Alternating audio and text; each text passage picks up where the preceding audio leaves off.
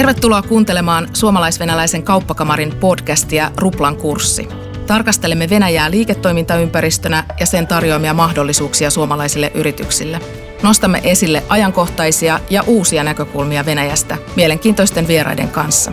Keskustelua vetää kauppakamarin viestintä- ja markkinointijohtaja Satu Niemelä. Nyt mennään. Pajehali. Tervetuloa kuuntelemaan podcast-sarjamme neljättä jaksoa. Ruplan kurssi suhteessa euroon on tänään 89,50. Nyt puhumme rahasta, eli keskitymme Venäjän valtiontalouteen, sijoitusmarkkinoihin ja riskien hallintaan. Studiossa ovat kanssani keskustelemassa kauppakamarimme hallituksen puheenjohtaja Ilkka Salonen ja Eke-yhtiöiden konsernin talousjohtaja Antti Tikkanen. Tervetuloa. Kiitoksia, oikein mukava saada olla täällä. Kiitos. Ilkka, sinulla on pitkä ura Venäjän parissa. Olet toiminut suomalaisten, venäläisten ja kansainvälisten pankkien johto- ja hallitustehtävissä Moskovassa vuodesta 1985 lähtien. Listallasi on pankeista KOP, Merita, IMB, Sperbank, Ural SIP ja Credit Bank of Moscow. Aiemmin toimit East Officein toimitusjohtajana, nykyään hallituksen puheenjohtajana, samoin kuin toimit meidän eli suomalais-venäläisen kauppakamarin hallituksen puheenjohtajana. Antti, sinä olet työskennellyt niin kotimaassa kuin kansainvälisesti toimivan Eke-yhtiöiden konsernin talousjohtajana jo vuodesta 2006 ja sitä ennen yhtiön taloushallinnossa. Urasi aikana olet päässyt osallistumaan Venäjän liiketoimintaan yli 15 vuoden ajan kiinteistösijoittamisen, toimitilarakentamisen sekä asuntotuotannon näkökulmasta – Lisäksi toimit Eke Elektroniikka Oyn hallituksen puheenjohtajana yhtiössä, joka on maailman johtava junien tietojärjestelmien toimittaja ja teknologian edelläkävijä. Ruplan kurssi podcastimme alussa esitämme aina jakson vieraalle edellisen jakson vieraan esittämän kysymyksen. Viime kerralla keskustelimme kuluttajamarkkinoista ja meillä oli vielä vieraana Luhta Sportswear Companyn Keni Luhtanen. Antti, Keni esitti sinulle seuraavan kysymyksen. Venäläisiä yrityksiä pidetään yleisesti haastavina sijoituskohteina niin niiden samean corporate governance läpinäkyvyyden johdosta. Onko tämän osalta tapahtunut kehitystä viime vuosina? Entä mihin suuntaan ollaan menossa? Käsitykseni mukaan Venäjällä toimivien yritysten läpinäkyvyys ja corporate governance on kehittynyt positiiviseen sekä avoimempaan suuntaan, erityisesti viimeisen viiden vuoden aikana – Venäjän verottaja on implementoinut seurantaa ja todella seuraa yritysten toimintaa aktiivisesti. Ja muun muassa tilintarkastusten yhteydessä nostetaan esiin asioita hyvinkin aktiivisesti ja tarkasti. On ollut mielenkiintoista seurata, miten muun muassa Suomen verottaja on ottanut mallia rakennusalan raportointiin liittyvistä kysymyksistä, ilmeisesti juuri Venäjän verottajalta – corporate governance mielessä näkisin, että Venäjän yrityskulttuurissa ja yrityslainsäädännössä pääjohtajan rooli ja siihen liittyvä päätöksenteko on ehkä suurin yksittäinen corporate governance-riski, jota yritysten tulee eri tavoin hallita ja seurata. Aivan, mielenkiintoista. Kiitos Antti. Ruplan kurssi vaikuttaa suuresti yritysten toimintaan Venäjällä. Kertoisitko hieman, minkä takia? Valuuttakurssilla on erittäin suuri merkitys Venäjälle investoivien yrityksen, yritysten päätöksentekoon ja tulevaisuuden näkymän varmuuteen. On selvää, että päätöksenteko tilanteessa, jossa valuuttakurssi voi vaihdella kymmeniä prosentteja puoleen tai toiseen vuoden aikana, on hankalaa ja riskialtista. Olisi huomattavasti helpompaa, jos pystyisimme ennustamaan kassavirrat kotivaluutassa luotettavasti edes vuoden tai parin päähän. Ja Venäjän ruplan suojaaminen on tunnetusti erittäin kallista. Valuuttakurssiin liittyvä riskin toinen puoli on tietysti tuotto, jonka on oltava Venäjällä korkeampi kuin kotimaassa. No mitkä asiat vaikuttaa ruplan kurssiin? Ilkka, voisitko sä avata meille tätä vähän? Perinteisesti rupla on ollut tämmöinen, voisi sanoa öljy, öljyn hinnan johdannainen. Eli, eli koska Venäjän ulkomaan kaupasta suuri osa käydään myymällä öljyä, niin se kattaa suurimman osan Venäjän, tai suuren osan Venäjän vientituloista ja sitä kautta myöskin Venäjän valtion budjettituloista. Ja, ja se johtaa siihen, että, että ruplan kurssi pitkään seurasi öljyn, öljyn hinnan muutoksia.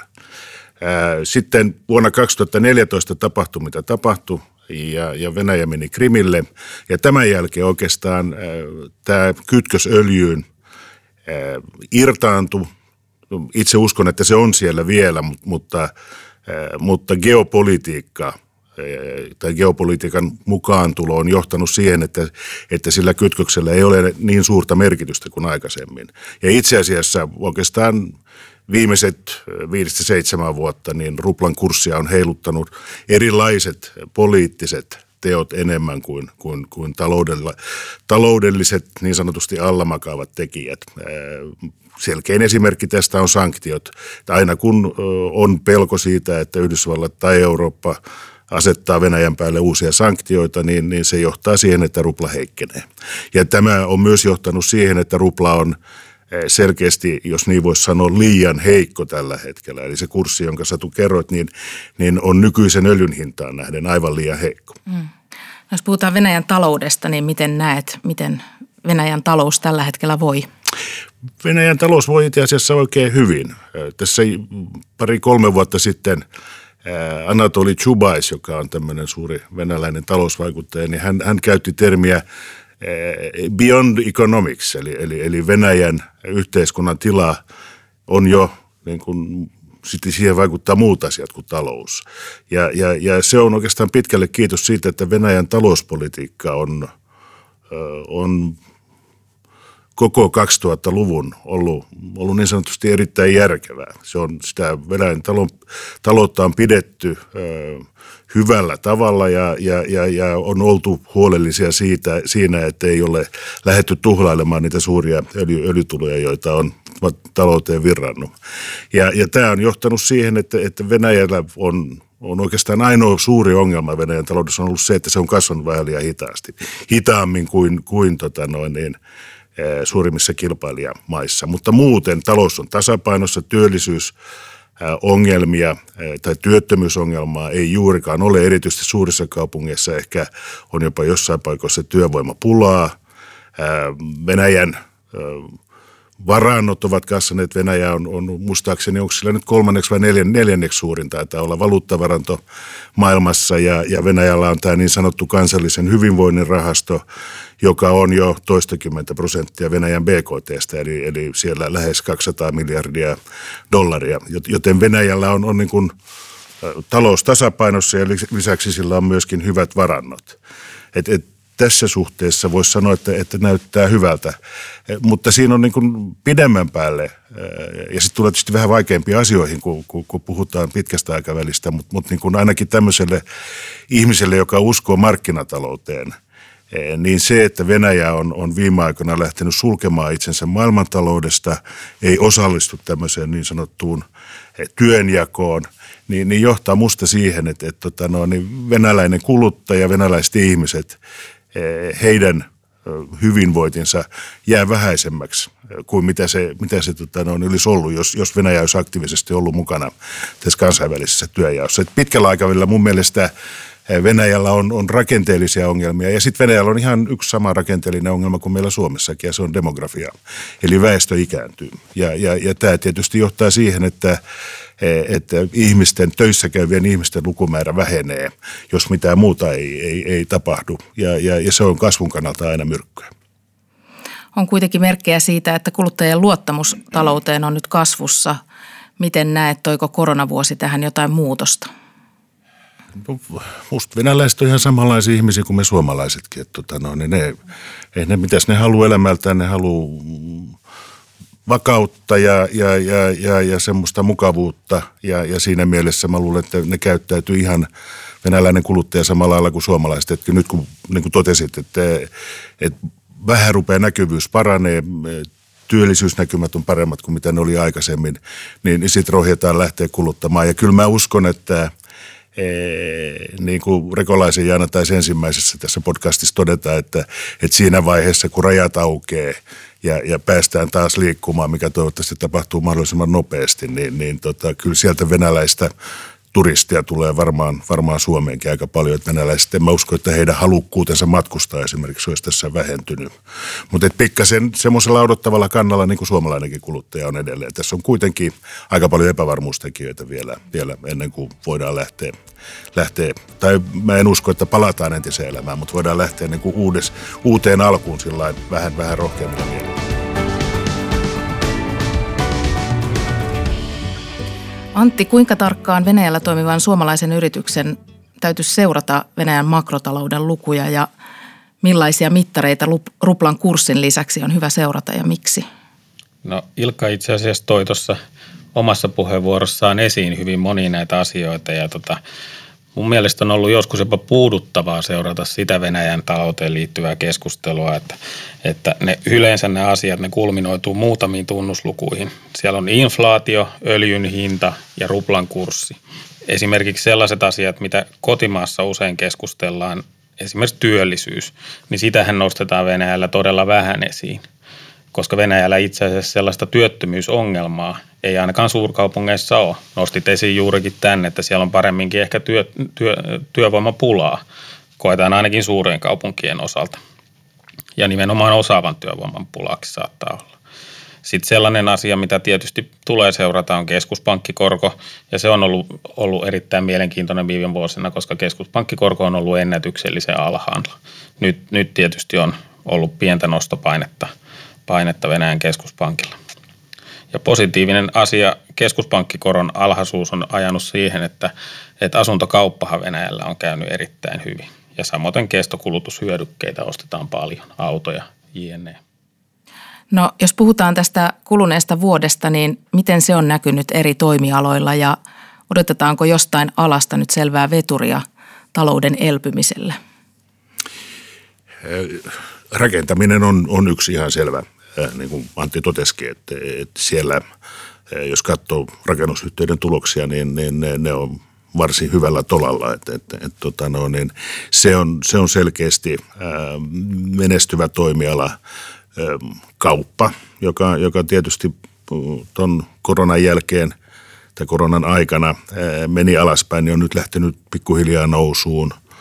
Ää, lyhyemmällä aikavälillä niin, niin, niin mä luulisin, että sitten Venäjän kannalta erinomaisen tärkeää on, on se, että mitä tapahtuu maailmanmarkkinoilla. Öljyn hinta on pysynyt hyvällä, hyvässä, hyvällä tasolla, niin, niin se tietysti auttaa Venäjän taloutta. Raaka-aineiden hinnat ylipäätänsä on ollut, ollut aika, aika hyvällä hyvällä mallilla, niin, niin tämä kaikki tukee, tukee Venäjän taloutta. Sitten jos, jos katsotaan vähäkään taas pidemmällä aikavälillä, niin sitten sit tulee sitä kysymystä, että mistä ne tulee, ne toimialat, jotka, jotka vie Venäjän 2050-luvulle esimerkiksi. Ja, ja, ja, ja se onkin, mutta se taitaa olla vähän niin kuin toisenlaisen operan aihe, että no, nyt ehkä me ei tässä ruveta sitä pohtimaan.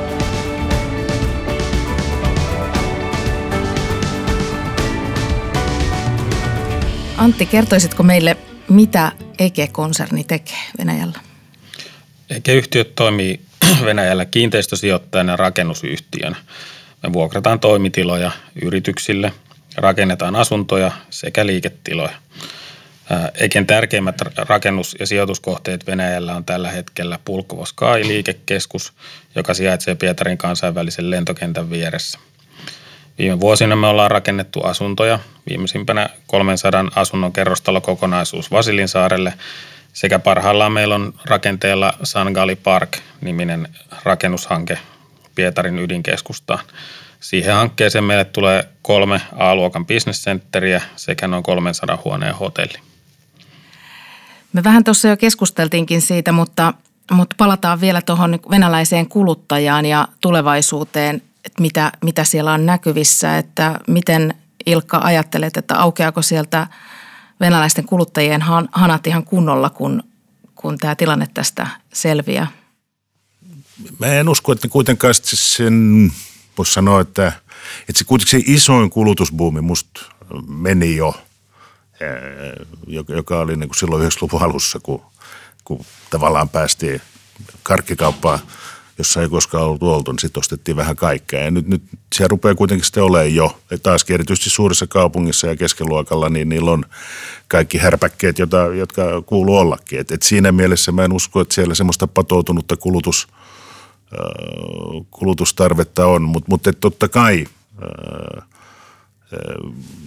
jossain määrin sitten, kun, kun taaskin tulee vähän varmuutta elämään, niin, niin, niin varmaan erityisesti kestokulutuspuolella vaihdetaan auto uuteen ja, ja palaan taas siihen matkailuun. Mä luulen, että se on niin kuin yksi semmoinen, josta, josta nautitaan ja, ja, ja niin kuin sanottu, uskon, että Suomikin saa siitä osansa. Mutta mut että en mä jaksa uskoa, että, että semmoista niin kuin ketsuppipullo-ilmiötä sieltä nyt sitten, sitten tulisi. Ja, ja sitten täytyy muistaa myöskin se, että tota no, niin, se ei välttämättä edes Venäjän talouden kannalta olisi, olisi niin hyvä asia, koska Venäjällä ei tuoteta paljon kulutustavarahyödykkeitä. Ja ne, jotka tuotetaan esimerkiksi autot, niin, niin niissä tuonti, tuonin osuus on hirveän korkea siitä lisäarvosta tai siitä sen auton arvosta, eli, eli siitä jää, jää hyvin pieni osa vaan sitten niin kuin tavallaan Venäjän, Venäjällä tuotetuksi lisäarvoksi. Et, et siinä mielessä niin, niin, niin tota Venäjän kannalta mä luulen, että rakentaminen esimerkiksi, niin, niin on, on Venäjän talouden kannalta rakentaminen on, on paljon, ää, paljon enemmän vaurautta luovaa kuin, kuin, kuin tota noin, niin pelkkä kuluttaminen. Aivan. Jatketaan talousasioista ja erityisesti investoinneista. Soitetaan Venäjälle Pihkovaan normaalin toimitusjohtaja Vesa Tukiaiselle.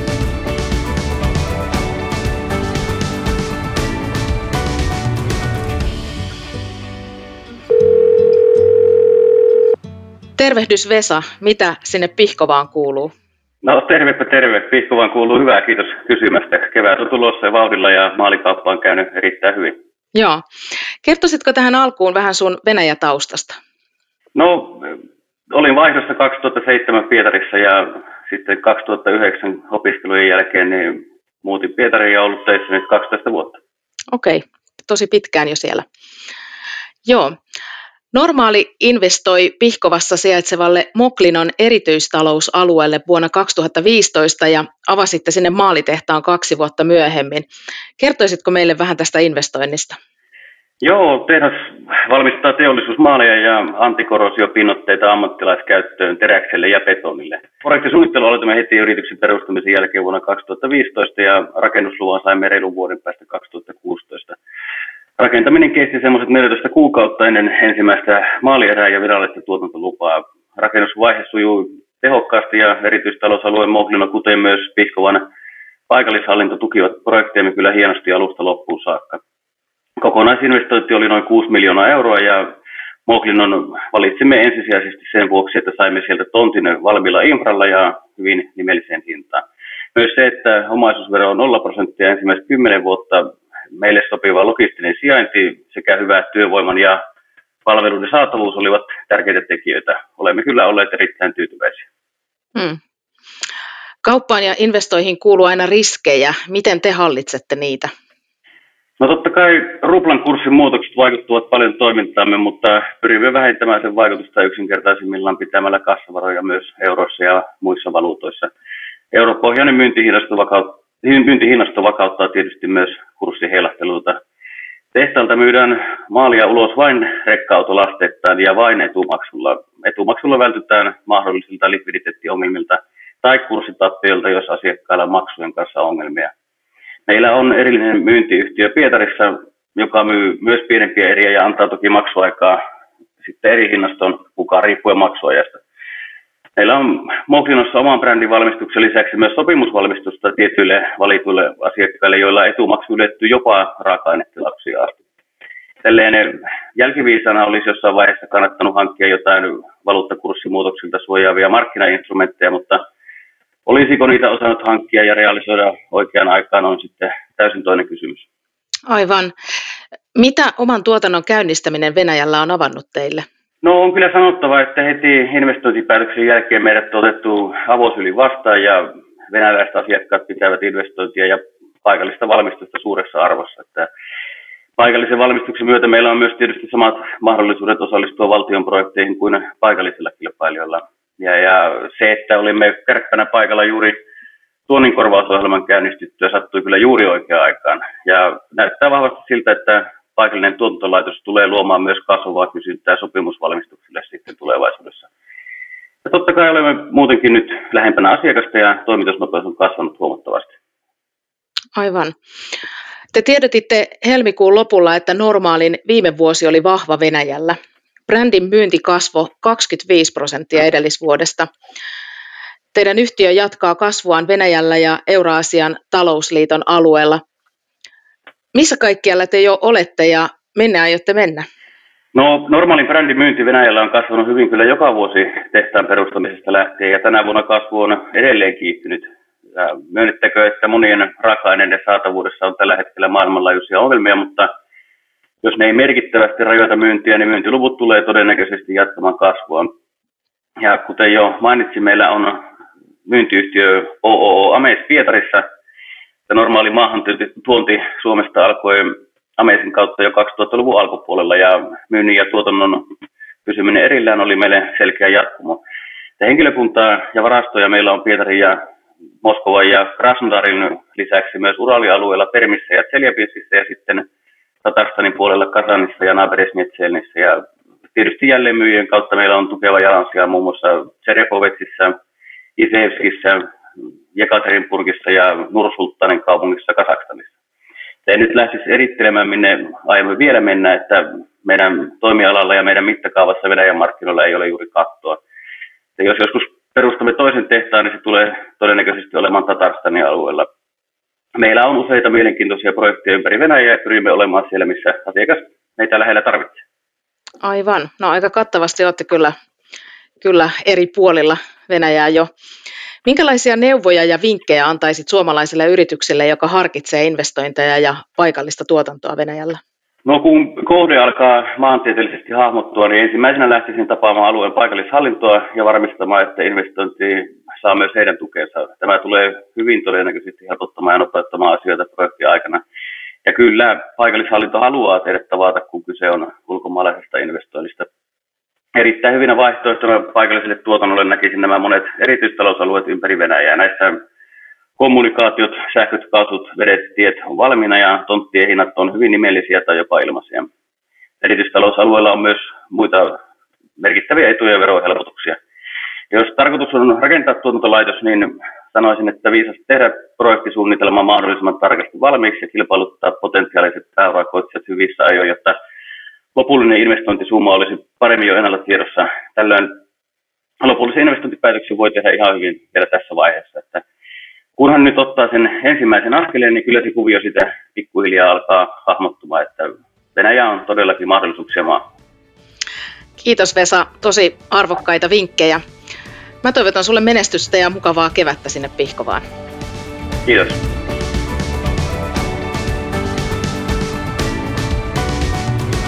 Hän oli normaalin toimitusjohtaja Vesa Tukiainen. Studiossa jatkamme keskustelua kauppakamarimme hallituksen puheenjohtajan Ilkka Salosen ja Eke-yhtiöiden konsernin talousjohtajan Antti Tikkasen kanssa. Minkälaisia ajatuksia Vesan tarinat herättivät, Antti? Tämä kuulostaa just sellaiselta menestystarinalta, mitä suomalaisten yritysten toivoisi Venäjältä tuovan meille tiedoksi ja minkälaisia siellä ehdottomasti kannattaisi tehdä lisää. Venäjän toimintaympäristönä sen tyyppinen, että, että se täytyy oppia tuntemaan. Siellä on omat, omat erityispiirteensä, mutta toisaalta se ei tarkoita sitä, etteikö Venäjällä voisi tehdä menestyksikästä liiketoimintaa, kunhan ottaa vaan huomioon, että, että asiat kuitenkin toimii ehkä hieman eri lailla kuin Suomessa. Jo, jos saan, niin lisännyt tuohon vielä sen, että, että musta niinku keskeisimpiä asioita tota, no, niin, on kuitenkin se, että osaa ottaa oikeat ihmiset – tekemään asioita.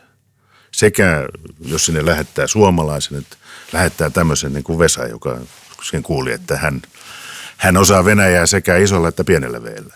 Ja, ja, ja se, se on hirveän tärkeää. Mutta sitten myöskin, että löytää sen oikein paikallisen porukan tekemään sitä hommaa ja, ja osaa johtaa niitä ihmisiä oikein. Venäläiset on hirveän hyviä työntekijöitä, kun heidät saa motivoitua.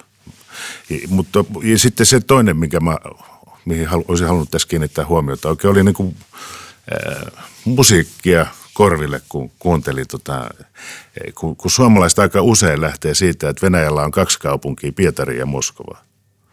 Ja, ja, ja, ja musta Venäjä on, siellä on 15 kaupunkia, jossa on miljoona tai enemmän asukkaita. Jotka kaikki itse asiassa on tota, eh, ihmiset on kohtuullisen hyvinvoivia niissä. Ne ei ehkä nyt ole ihan yhtä vauraita kuin Pietari ja Moskova, mutta siellä on ihmisillä on, on, on tota, ne ajelee mersuilla ja syö susia ja, ja, ja, ja elää ihan, ihan mukavaa elämää.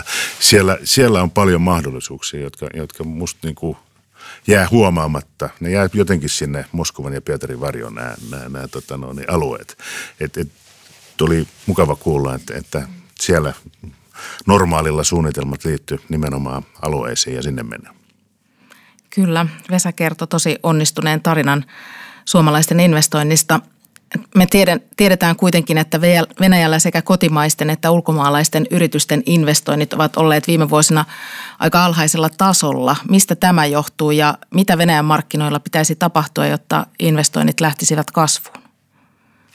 No ensinnäkin musta täytyy muistaa se, että, että tota noin, niin, e, investoit on kaikki samanlaisia. Oli niillä sitten venäläinen passi tai suomalainen tai, tai, tai amerikkalainen. Ne hakee musta aika lailla samoja asioita. Eh, ensinnäkin hakee tietysti tuottoa. Ei se Anttikaan siellä Pietarissa kävisi, jos, jos tota, no, niin tulisi aina turskaa salkussa takaisin sieltä. Et, tota, no, niin se on tärkeää, mutta sitten hakee myöskin sellaista tiettyä vakautta. Ja, ja, ja mitä vähemmän on vakautta, niin sen enemmän sitten täytyisi olla sitä tuottoa näkyvissä. Et ne, ne asiathan menee, niin kuin, eh, menee yhdessä. Ja, ja, ja, ja, ja sitten ehkä niin kuin se, mikä on eniten nyt tuonut, äh, tuonut tota noin, niin alas – näitä investointeja on nimenomaan se, että näkyvyys on, on niin huono, että ei oikein, oikein nähdä, että mitä on tulossa. Se liittyy ennen muuta geopolitiikkaan, mutta, mutta sitten jossain määrin myöskin mä sanoisin, että Venäjän nykyregiimi niin, niin usein tekee ratkaisuja, jotka on tehty niin, että siellä ajureina on muut kuin taloudelliset asiat. Ja, ja, ja se on tietysti investoijan ja, ja, ja, ja tota, no, niin yrittäjän kannalta vähän huono asia. Ja, ja, eli eli tota, se, mitä, ää, mitä Venäjällä mun mielestä pitäisi muuttua, niin, niin on nimenomaan se, että, että, että ihmiset voisivat luottaa siihen, että, että kun ne tekee, maalaa itselleen kuvan siitä, että missä ollaan vuoden kuluttua – niin ollaan ainakin sillä samalla kartalla, että ei olla ihan sitten tota, no niin toisessa maastossa. Se on yksi. Ja sitten toinen, eh, tämä on sitten ehkä enemmän vähän filosofinen kysymys, mutta tota no, niin, eh, henkilökohtaisesti mä uskon enemmän siihen, että, että, että, että hyvinvointia saadaan luotua markkinoiden kautta. Markkinatalous on se, jossa resurssit tulee käytettyä tehokkaasti. Venäjällä valtion – ja, ja, ja julkisten toimijoiden rooli taloudessa on kasvanut ihan älyttömän isoksi.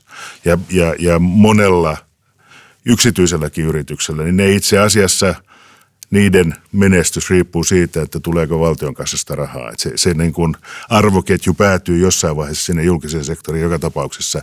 Ja musta tämä ei ole niin kuin pitkässä juoksussa – mikään hirveän hyvä trendi. Myönnän, että tästä on olemassa eri mielipiteitä ja, ja, ja ihan selvästi Kremlissä ajatellaan toisin kuin mitä, mitä mä teen. Mutta musta jos, jos tämä yksityisen sektorin toiminta vapautuisi ja, ja, ja, ja, ja, ja sille tulisi enemmän tilaa, niin mä uskon, että tulisi myös enemmän investointeja. Antti, mitä mieltä sinä olet? Löytyykö Venäjältä rahoitusta yksityisille investoinneille? No, täytyy kyllä sanoa, että mun kokemuksen mukaan kyllä että venäläinen pankkisektori toimii lähestulkoon samalla tavalla kuin meillä kotimaassa. Ja jos aloitetaan ihan kuluttajista, niin, niin kyllähän kuluttajiakin muun muassa valtiokin tukee erilaisin ohjelmin asunnon ostoon liittyen muun muassa.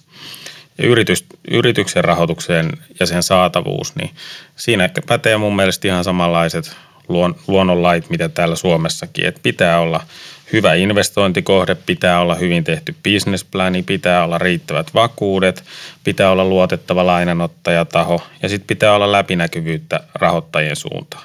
Siihen kiinnitetään, tai näihin asioihin kiinnitetään paljon huomiota, eli ihan samanlaisia asioita, mitä kotimaassakin, kun käydään pankissa rahoitusta hakemassa. Se, mihin kannattaa ehkä Venäjällä kiinnittää huomiota, on se niin, että rahoittajien suuntaan annettava raportointi voi olla raskaampaa. Et siihen, siihen täytyy vaan varautua.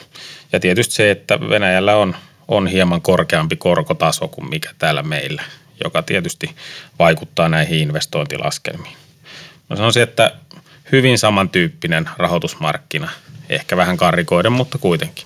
Se varmaan se korkotaso liittyy siihen riskielementtiin. Se saattaa mikä, liittyä vähän siihen riskielementtiin. Mikä on, että tuota, Kyllä. kohtaloyhteys. Kyllä.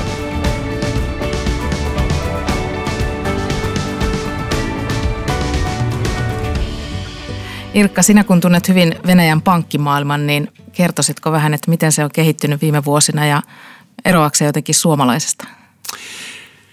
No Antti hirveän hyvin kuvastossa. Jos mä on, mä menin ensimmäisen kerran venäläiseen pankkiin, tai se oli kansainvälisesti omistettu pankki, mutta Venäjällä toimiva vuonna 1994.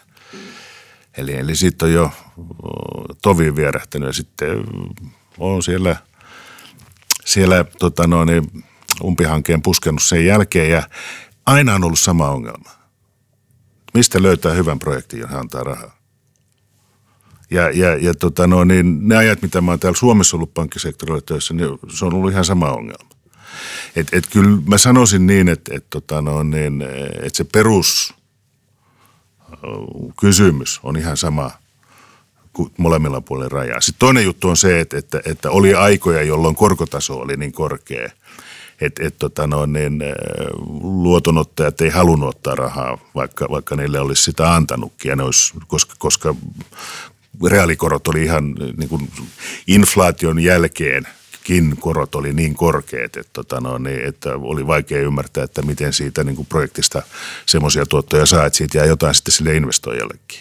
Mutta tässä suhteessa sanoisin, että viimeiset neljä, viisi vuotta, niin tilanne on muuttunut ihan totaalisesti ja, ja, ja ne on ehkä, marginaalit on jonkun verran, niin sanotut riskimarginaalit on jonkun verran korkeampia kuin, kuin tota no, niin täällä Suomessa, mutta, mutta tota, ei ollenkaan samaa luokkaa kuin mitä ne oli vielä kymmenen vuotta sitten. Mutta se, missä mä, mä sanoisin, että venäläiset pankit on niin jossain määrin jopa, jopa edellä suomalaisia pankkeja. Ja se johtuu siitä, että, että ne on, monet niistä on, on hirveän nuoria verrattuna suomalaisiin pankkeihin. Ja, ja se tarkoittaa sitä, että niille ei ole vanhoja ATK-järjestelmiä. Sitä, sitä rasitetta, mitä siellä on. Ne on voinut voinut 90-luvulla investoida, lähteä puhtaalta pöydältä ja investoida moderneihin järjestelmiin.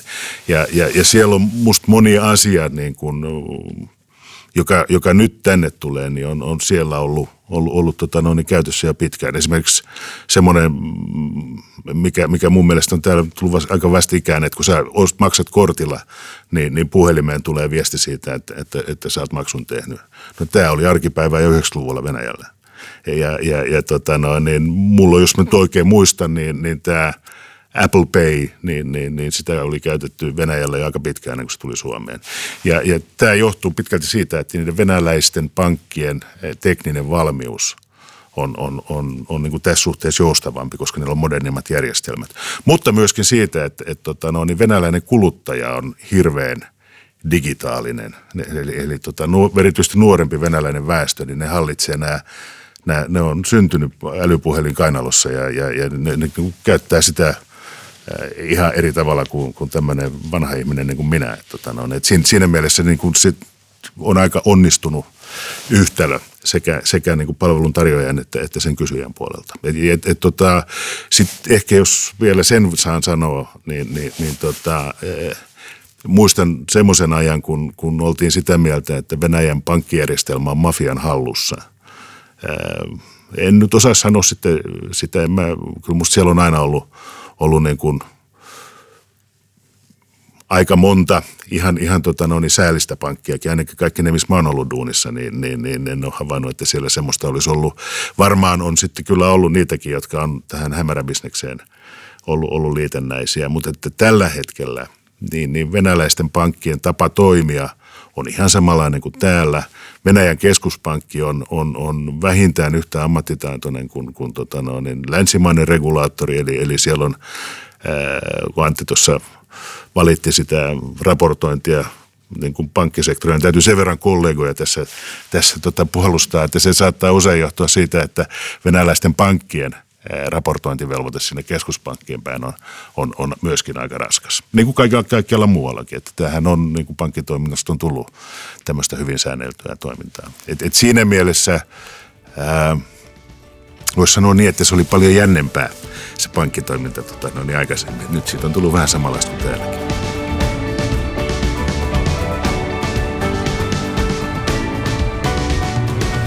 Siirrytään sitten keskustelemaan sijoittamisesta ja siitä, miten Venäjällä sijoitetaan. Venäjällä kansalaiset ovat löytäneet sijoittamisen, kun ennätysalhaiset korot kannustavat muutakin kuin tilisäästämistä. Ilkka, minkälaisia venäläiset on sijoittajina? Haetaanko siellä kotimaisia vai ulkomaisia kohteita ja onko siinä jotain erityispiirteitä? No ne on kyllä aika, niin kuin se gappi on iso siellä, että et, tota, iso maa ja isot toleranssit niin sanotusti, että, että ne vaihtelee. Jos ihmisellä on, on, on niin kuin, se on menestynyt ja silloin aika lailla vaurautta, niin, niin, eh, niin ne sijoittelee kyllä, eh, kyllä tota noin niin, ympäri maailmaa. Mä muistan, tästä on jo, se oli jotain 2000-luvun alku, mä olin, olin tuolla – Jekaterinburissa ja sitten yksi sikäläinen asiakas kuttu Dachalle istuttiin siellä saunassa ja, ja, ja tota, se, siinä sitten tuli puheeksi sijoitukset. Ja mä ajattelin, että mä vähän lohdutan kerran omasta onnettomasta sijoituksesta, niin mä olin, olin ostanut tota noin, niin Soneran osakkeita, jotka oli sitten mennyt, mennyt tota noin, niin etelään – niin, niin, niin tota, se otti siitä otsaansa ja sanoi, että olet säkin ollut semmoinen, sä oot sijoittanut, niin osoittautui, että tämä Jekaterinburgilainen kaveri oli myöskin sijoittanut Soneraan. Että, että, jo silloin. Että tämä vaan kertoo siitä, että, että siellä on tämmöisiä sijoittajia, mutta sitten jos ottaa sen isomman massan, niin ne on perinteisesti pitänyt rahansa pankeissa, koska taaskin ne korkeat korot, niillä talletukselle sai 10 prosenttia korkoa, se on jo niin hyvä tuotto, että, että tota no, niin ei ollut ehkä järkeä mennä osakemarkkinoille, jotka oli täysin ennalta arvaamattomat ja aika, aika niin sanotusti ohuet, että siellä liikkeet oli suuria, niin, niin se keskimääräinen tuotto sieltä ei, ei helpostikaan tullut, jäi pienemmäksi kuin se 10 prosenttia. Ja, ja, ja sen takia mentiin pitkään pankkivetoisesti. Nyt sitten, mitähän siitä on kaksi-kolme vuotta, niin, niin valtio rupesi tukemaan sijoitusta – muihinkin pääomainstrumentteihin, osakkeisiin ja joukkovelkakirjalainoihin ja, ja perustan, tuli tämmöiset samanlaiset sijoitustilit kuin meillä. Ja niitä tuettiin rahallisestikin. Ja se on johtanut siihen, että jonkun verran on vuotanut pankkijärjestelmästä rahaa näille tileille ja, ja ihmiset on, on opiskellut sijoittamaan nyt sitten, tota noin, mikä on tietysti ollut Venäjän kannalta hirveän hyvä, koska sieltä on ulkomaiset sijoittajat johtuen geopolitiikasta niin, niin, niin pitkälti sieltä paikallisilta markkinoilta häipynyt ja nämä on vähän pystynyt korvaamaan, korvaamaan sitä. Mä sanoisin, että noin sieltä löytyy, löytyy riskirakastajia ja sitten niitä, jotka on niin kuin enemmän riskinkarttajia. Että, että kyllä, kyllä kaikki värit löytyy sieltä. Kyllä. Jos jatketaan vähän yksityisestä sijoittamisesta vielä, mutta toisesta näkökulmasta. Antti, jos suomalainen haluaisi sijoittaa venäläisiin yhtiöihin, niin miten niistä yhtiöistä voisi hankkia tietoa itselleen? Mistä sitä löytyy? No mun käsitys on se, että venäläisistä yhtiöistä löytyy itse asiassa aivan samalla lailla tietoa erilaisista julkisista ja, ja yksityisistä tietolähteistä kuin Suomessa. Eli Ekehän toimii monialakonsernina Venäjällä. Me ollaan itse ostettu tytäryhtiöitä meidän konserniin ja ihan samalla lailla me ollaan siinä tilanteessa sitten haettu erilaisista tietolähteistä tietoa näistä firmoista, niiden tuloskunnosta, tilinpäätöksestä, taseen sisällöstä, jne. Eli mä sanoisin, että, että näitä tietolähteitä on kyllä hyvin moni. Sitten jos lähdetään tuonne julkiselle puolelle, eli mistä Ilkka tuossa mainitsikin, eli pörssi, pörssiin noteratut yhtiöt, niin niillä on vastaavanlainen raportointikäytäntö hyvin lähellä suomalaista ja, ja he julkaisee ihan vastaavanlaisia hyvinkin yksityiskohtaisia katsauksia omasta toiminnastaan. Jos lähdetään sitten venäläiseen taas yksityissijoittajan ja yksityiseen ihmiseen, niin mä ehkä näkisin niin, tai sellainen, ähm, miten nyt sanoisi, lyhyt tutkimus omissa kollegoissa, vaikka kun on kysely, että mihin he sijoittaa, niin kyllä ne lähinnä on sitten sijoittanut kiinteiseen omaisuuteen. Aika moni ostaa asunnon, se koetaan kuitenkin turvalliseksi ja nimenomaan tämä pankkitilillä pitäminen on sitten ollut yksi, yksi tapa ää, säästää ja, ja pitää rahaa hallussa. Et sellainen niin kuin suurimittainen osakesäästäminen ja osakkeisiin sijoittaminen ei ole kuitenkaan, kuitenkaan sit niin suosittu Venäjällä kuin Suomessa. Onko sulla Ilkka tähän jotain näkemystä? Se on just näin niin kuin Antti sanoi, mutta siis se, on kasvamassa se osakkeisiin sijoittaminen. Ja sitten tuo asuntosijoittaminen on sillä jännä, että, että silloin kun Neuvostoliitto kaatui, niin, niin silloinhan jokainen ihminen sai yksityistää sen asunnon, jossa se oli kirjoilla, joka johti siihen, että, että tota, no, niin aika monella venäläisellä on, on, on vähintään kaksi asuntoa. Se, jonka ne on yksityistänyt itselleen aikana ja sitten, sitten se, minkä ne on hankkinut – hankkinut tota noin, niin, perheasunnokseen. Et, et se, ja, ja, et siellä on tämmöisiä niin kuin vuokra, vuokra-asuntoja aika, aika paljon tarjolla. Se, missä mun mielestä, jos taaskin jos, jos puhutaan pörssinoteratusta yhtiöstä, niin se informaatio, jonka sieltä saa, on ihan samaa luokkaa kuin Suomessa. Siitä, siitä ei ole niin kuin kahta sanaa. Ja, ja kaikki suurimmat – vois, voi, uskallan käyttää sanaa kaikki, kaikki suurimmat yritykset julkaisee, eh, julkaisee tota noin, lukunsa myöskin kansainvälisen tilinpäätöskäytännön mukaisesti. Eli, eli, eli tota noin, ei tarvitse opetella kyyrillisiä kirjaimia tota noin, ja kyyrillisiä numeroita, kun, kun sinne lähtee sijoittamaan. Et kyllä isoista firmoista tietoa saa. Pienemmät on sitten vähän hankalampia, mutta se on just niin kuin Antti sanoi, niin, niin, niin sieltä löytyy sitten niitä tietolähteitä ja ehkä silloin, kun kun tota no, niin jos puhutaan yritysostoista, niin, niin sitten keskeistä ei ehkä olekaan niin, niin paljon ne talousluvut kuin sitten se, että mitä, minkälainen se omistaja on. Ja sieltä löytyy sitten firmoja, jotka niin kuin antaa henkilötietojakin aika, aika, aika hyvin, mutta mut ne, on, ne on hirveän tärkeitä. Plus sitten toinen, että ei ole mitään sopimuksia – jotka löytyy laatikosta tai kassakaapista sitten myöhemmin.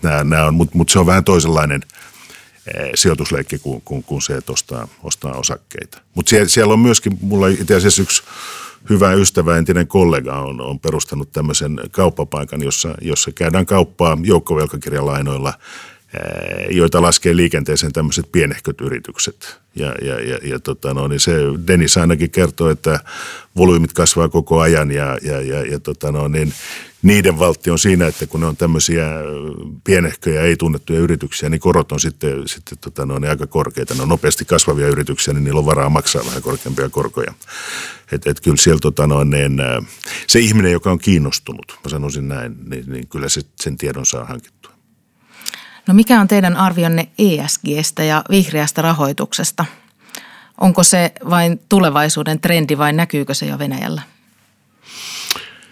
No, jos mä vastaan ensin, niin mä sanoisin niin, että se on kaikkialla tulevaisuuden trendi. Et ei, se ole, ei se ole pelkästään Venäjällä, mutta Venäjälläkin se on tulevaisuuden trendi, mutta, mutta hirveän vakavasti se tunnutaan siellä otettavan. Ja, ja, ja jos nyt kuuntelee vaikka presidentti Putinia, niin, niin, niin hänkin ottaa sen esiin eh, aika useassa kohtaa. Ja se tarkoittaa sitä, että, että, tota että, niin, eh, että, että se asia on havaittu ja se on, se on niin kuin itse asiassa kaikissa kyselyissä, niin, niin, niin ympäristön asiat on, on ihmisten huolenaiheena siellä ihan kärkisijoilla. Perinteisesti tämä S eli social, sosiaaliset asiat, niin se on se, missä, missä itse asiassa venäläiset yritykset on Neuvostoliiton peruja hyviä, koska ne on, ne on omistanut lastentarhoja ja, ja jääkiekkohalleja ja, ja mitä muuta. Ne on, ne on niin tehnyt sitä koko ajan.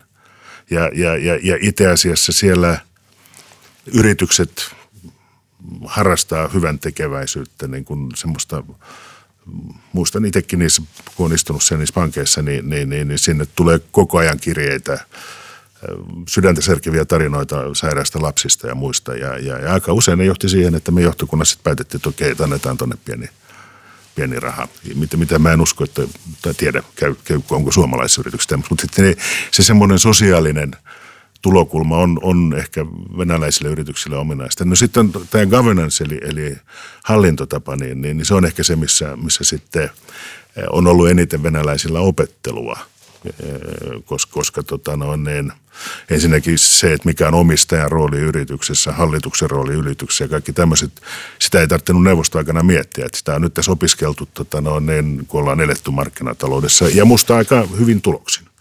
Et, et kyllä, kyllä mä sanoisin, että tota no, niin, et, et ne on, on, nämä kolme kirjainta on, on hyvinkin tärkeitä venäläisessä taloudessa ja, ja, ja, ja niiden merkitys tulee kasvamaan ihan samalla lailla kuin, kuin muualla maailmassa. Kun kaikki riippuu siitä, miten kuluttajat ja investoijat käyttäytyy. Hmm. No miten tämä näkyy kiinteistöalalla? No tuohon äsken Ilkan kertomaan, niin on oikeastaan hyvin, hyvin vähän lisättävää.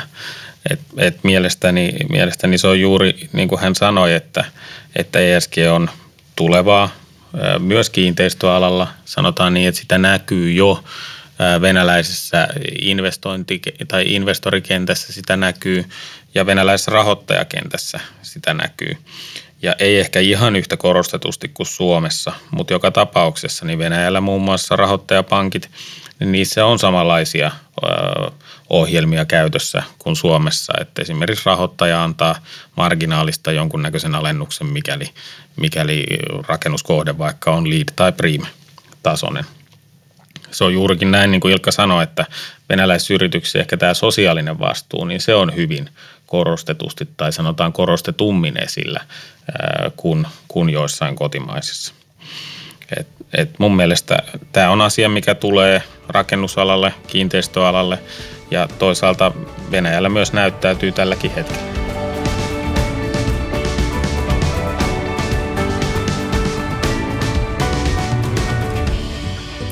Tähän loppuun mä voisin arvoa, arpoa teille vuosiluvut, sellaiset vuosiluvut, jotka on ollut merkittäviä Venäjän talouden kannalta. Ilkka, sinä saat ensimmäisen vuoden, ensimmäisen vuosilukun, se on, se on 1998. Kerrotko, mitä huonoa ja mitä hyvää se vuosi toi tullessaan? No tota, mulle se toi sitä hyvää, että, että mä palasin ää, itse asiassa kolmannen kerran Venäjälle, ää, koska vuosi 1998 oli se, jolloin, jolloin Venäjä kävi läpi ehkä syvimmän talouskriisin, ää, mitä se on, on neuvosteltu hajoamisen, hajoamisen jälkeen käynyt. Musta se oli niin kuin, koko talous pysähtyi silloin ja, ja, ja koko pankkijärjestelmä pysähtyi silloin. Ja, ja, ja tota no, niin, International Moscow Bankin silloinen pääjohtaja Viktor Gerashenko meni kolmannen kerran keskuspankin johtoon ja, ja tota, mä olin vähän sen kriisin jälkeen Moskovassa käymässä ja me syötiin Viktorin kanssa illallinen ja, ja siellä pankin ravintolassa sitten se kertoi, että nyt hän on pyydetty sinne ja – ja hän lähtee, jos ei Cherno Myrinistä tehdä pääministeriä. Ja, ja tota, sitten mä kysyin, että no kuka tätä pankkia rupeaa johtaa, niin se tökkäsi mua vatsaan ja sanoi, että sinä. Ja, ja, ja, tota, ja sitten kävikin niin, että Viktor sinne nimitettiin ja sitten osakkaat kysyivät, että lähdekö sinne vähäksi aikaa. Et, et kun tiedetään, että pankki on, on niin kuin vaikeuksissa, pankin omissa pääomissa on niin sanotusti reikä, eli, eli, eli tota no, niin pankin – varallisuus, taseessa olevien varallisuuden, olevan varallisuuden arvo oli pudonnut niin paljon, että, että tota, no, niin omat pääomat oli miinuksella, mikä tarkoittaa käytännössä sitä, että lainoja ei maksettu takaisin. Ja sitten oli muutamia markkinainstrumentteja, jotka, jotka tota, no, niin meni pieleen. Ja siihen olisi ollut sitten vaikea hankkia uutta toimitusjohtajaa. Mä olin just lähtenyt sieltä takaisin vuotta aikaisemmin varatoimitusjohtajan pallilta, niin mä tunsin pankin. Niin, ja ihmiset tunsi mut, niin oli, mut oli ehkä sitten helppo heittää sinne. Ja mä sanoin vaimolle, että tämä on niin kuin lähtisi talvisotaan, että, tota noin, että kyllä, me, kyllä se on mentävä. No siinä kävi sitten niin, että ja arvo, arvelin, että puoli vuotta ja mä oon takaisin. Siinä kävi sitten niin, että, että mä, mä tota noin, niin, Seuraava kerran tulin takaisin vuoden 2009 lopulla, me muutettiin sitten takaisin. Siitä, siitä, siitä alkoi sitten tota noin, niin – pitkä taival. Ja, ja se, siinä oli paljon huonoa. Siellä oli hirveästi henkilökohtaisia tragedioita. Ihmiset menetti rahojaan. Jotkut päätti päivänsä oman käden kautta sen takia. Oli jopa yhden pankin tallettaja sytytti itsensä palamaan. Että oli, oli niin kuin tosi surkeita tarinoita. Mutta mut, se hyvä, mikä siitä seurasi Venäjän taloudelle, oli, oli se, että se puhdisti pöydän.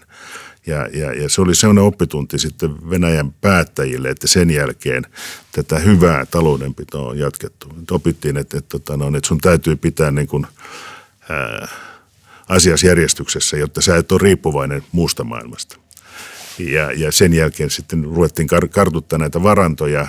Ja myöskin voisi sanoa, että, että, että tästä 98, niin siitä eteenpäin lähti kasvamaan venäläinen pankkijärjestelmä kunnolliseksi pankkijärjestelmäksi. Että se, että se niin kuin puhdisti myöskin sieltä ne, ne semmoiset pelurit, jotka, jotka pelas ei kaikkia niitä, mutta, mutta kuitenkin se oli niin kuin lähtölaukaus sille, että, että venäläisestä pankkijärjestelmästä rupesi tulee semmoinen ihan kunnollinen, kunnollinen pankkijärjestelmä. Että kyllä siitä, kyllä siitä niin kuin jokaisesta kriisistä niin, niin, niin todennäköisesti seuraa jotain hyvää aina ja, ja, ja kyllä, kyllä siitä niin kuin tämä tämmöinen tietynlainen puhdistumisprosessi Venäjän taloudelle tuli. Mielenkiintoinen vuosi. Varmasti. Siirrytään siitä vuodesta kymmenen vuotta eteenpäin. Antti, sinä saat vuoden 2008. Mitä se jätti jälkeensä? Mitä huonoa, mitä hyvää? No se oli erittäin mielenkiintoinen vuosi. Me oltiin vuotta aikaisemmin aloitettu erään Pietarin tai Pietarin siihen aikaan suurimman A-luokkaisen bisnescentterin rakentaminen Pulkovoskai ja me oltiin tehty vuokrasopimuksia tai esivuokrasopimuksia vuokralaisten kanssa ja oltiin käyty jo investointineuvotteluja mahdollisen potentiaalisen ostajaehdokkaan kanssa ja ja sitten yllättäen syksyllä niin vielä meillä oli tällainen uudelleen rahoituskierros, mikä oli tietysti meille hirveän tärkeä.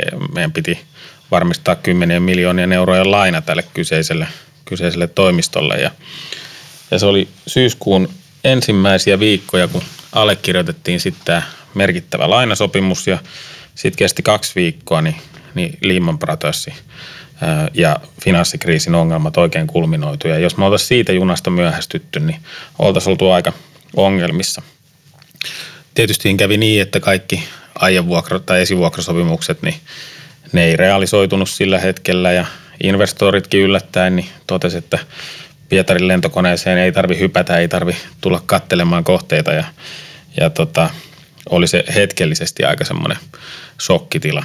Mutta sitten sit sanotaan näin, että tilanne rupesi tasaantumaan ja Venäjä vähän semmoinen myös, että, että kun jotain tulee tällaista negatiivista, niin sehän tulee aika nopeasti ja se tulee tosi kovalla voimalla. Mutta sitten toisaalta se rekyylikin on yllättävän, yllättävän tota, nopea. Että se toipuminenkin sitten tapahtui kuitenkin aika hyvässä tahdissa ja ja jos nyt sitä ajattelee näin, että kohde saatiin käyttöön kaksi vuotta kohteen käytönoton jälkeen, niin meillä oli kuitenkin 100 prosentin vuokraosaste tässä toimistokohteessa ja, ja tota, se on tälläkin hetkellä, hetkellä täysin sataprosenttisesti vuokrattu. Että kyllä mä sanoisin, että se 2008 on opettanut mulle ainakin sen, että pitää katsoa pikkusen kauemmas, eikä nyt ihan pienestä epävarmuudesta, olkoonkin, että on nyt ollut pieni epävarmuus, mutta kuitenkin, että, että se ei pidä johtaa siihen, että lähtee Venäjän markkinoilta pois. Että se, se on tota, Venäjä on kuitenkin erittäin mielenkiintoinen toimintaympäristö ja siellä on paljon kuluttajia, siellä on paljon bisneksen mahdollisuuksia ja, ja, ja tota, sanoisin niin, että sinne ei kannata mennä, jos pelkää. Mm-hmm. Juuri näin. Kiitos todella mielenkiintoisesta keskustelusta Ilkka, Antti ja Vesa. Seuraavassa jaksossa keskustelemme venäläisestä yrityskulttuurista, johtamisesta ja työelämästä. Aiheesta meillä on keskustelemassa kauppakamarimme toimitusjohtaja Jaana Rekkolainen ja Iskuinteriörin toimitusjohtaja Natalia Salonen. Antti, sinulla olisi nyt mahdollisuus esittää Natalialle kysymys. Minkä kysymyksen haluaisit esittää? Sellainen kysymys, että miten olette pystyneet varmistamaan osaavan työvoiman saatavuuden erilaisiin tehtäviin? Ja erityisesti nyt, kun Venäjällä osaavasta työvoimasta on pulaa. Ja että onko suomalaisuudesta teille ollut hyötyä? Todella hieno ja ajankohtainen kysymys. Kiitos. Kiitos kun kuuntelit suomalais-venäläisen kauppakamarin Ruplan kurssipodcastiamme. Keskustelu jatkuu LinkedIn-sivuillamme. Ollaan kuulolla.